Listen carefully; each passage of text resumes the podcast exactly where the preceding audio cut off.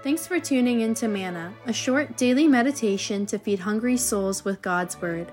These episodes were prepared by ordained ministers for a radio broadcast called Voice of the Church and are now republished by the Reform Perspective Foundation, a Canadian charity that applies biblical truth to the issues of our time. Here's today's serving. Hello and welcome to Voice of the Church. I'm Pastor Ryan Swale, and I hope over the, the next few weeks, uh, think about the Song of Songs or uh, the Song of Solomon, beginning today just with uh, chapter 1, verse 1, where it says, The Song of Songs which is Solomon's. I've been preaching through this in the church that I pastor, and uh, more than once people have, have said to me, I've never known what to do with this book. What helps if we start with this first verse that introduces it? And so, as we ask the question, what do we do with the Song of Songs? I want to draw a few things out of this opening verse. The first thing we notice is that it's a song. This tells us something about literary genre. It's poetry. It's not given to us as a step by step manual for marital technique or an historical catalog of Solomon's love life, but a poem, uh, drawing us in to the drama, not given first of all to inform, but to make us feel, to evoke the imagination, the affections, to draw us in to the drama.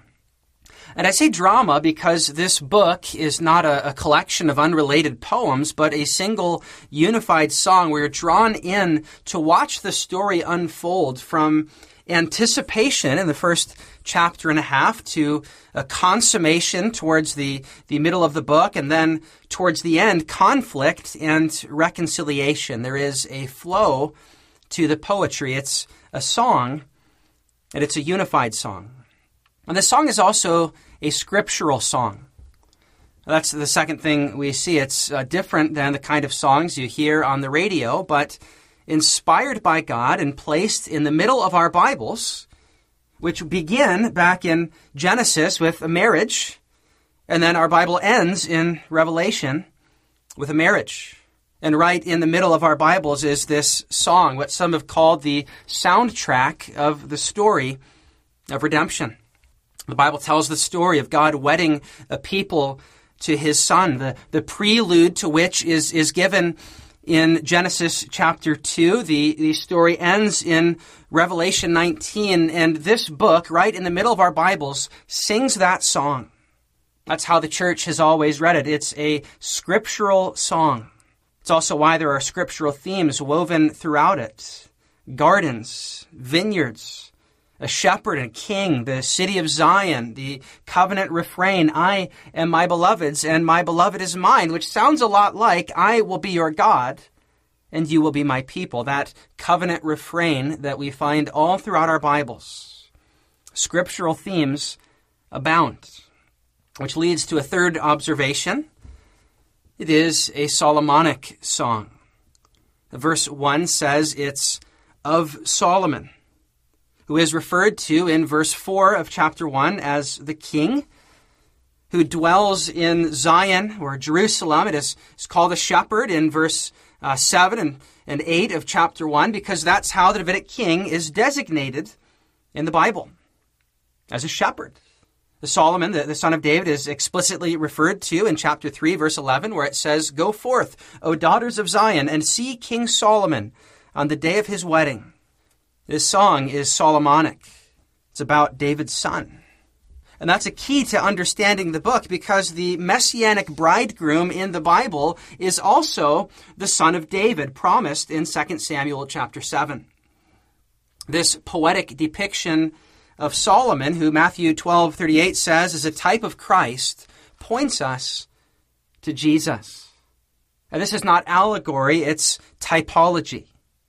It's not skipping over the historical context of the song, but recognizing the context as that of David's royal son with whom the covenant of grace is bound up. And interpreting these scriptural themes within the unfolding drama of redemption. It's recognizing that as poetry, this song is evocative and points us beyond Solomon to a hero who is typified in this book whose beauty and loving care for his bride are prefigured in this song, whose union with us in that garden city to come, of which Revelation speaks, is prefigured in the garden imagery throughout this book. This book is far more than a manual for marriage or a detailed description of Solomon's love life, but is a poetic portrayal of the Eden like intimacy that will exist between Solomon's son, the royal bridegroom, and his bride. And that Eden like intimacy, that love beyond compare, is the greatest thing we could ever contemplate, the greatest theme that we could ever sing of, which is precisely what we're told in the title. The book is not called the, the Song of Solomon, but the Song of Songs.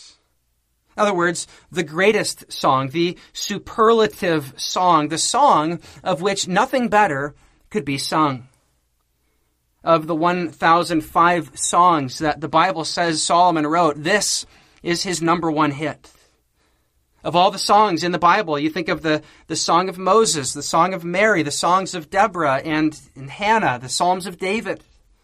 Of all the songs in the Bible, this one is called the superlative song.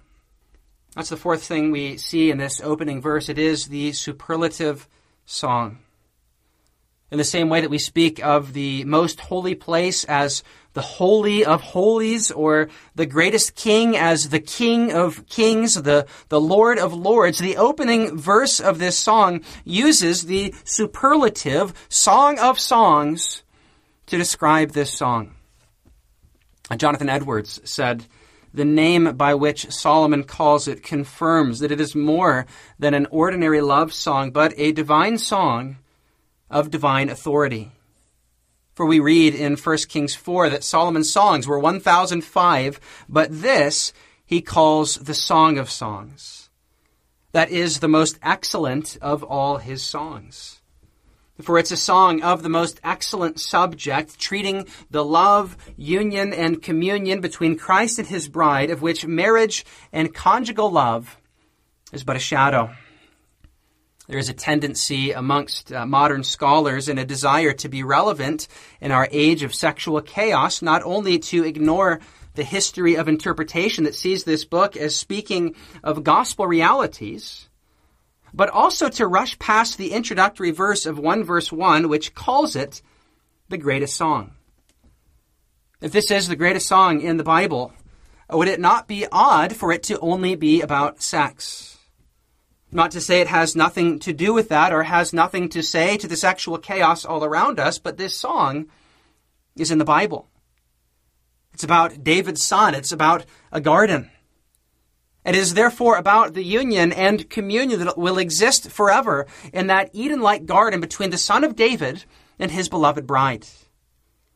It's a song about the greatest love story after which every good love story and every good love song is patterned because the feelings of love and the beauty of marriage that God has given as gifts are intended as signs of something greater, which is what the book concludes by telling us. A Song of Songs 8, verse 6, it says, Love is as strong as death, jealousy as fierce as the grave. Its flashes are flames of fire, the very flame of Yahweh. The book ends by telling us that human love points beyond itself to the Lord of love. That human love is a flash of divine love.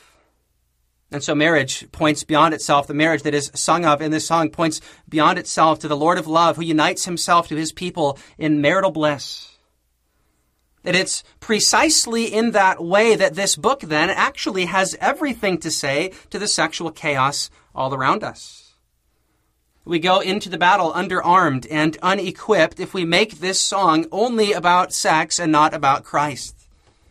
Because we miss the fact that what makes the sexual chaos all around us so wrong is that it ruins the gospel story that marital love is meant to tell. Not only is this book a song, and not only is it a scriptural song, the Solomonic song, the superlative song that sings the most excellent of all subjects, but as we look at the gospel content of this song, it confronts the various distortions of marital love that we see all around us.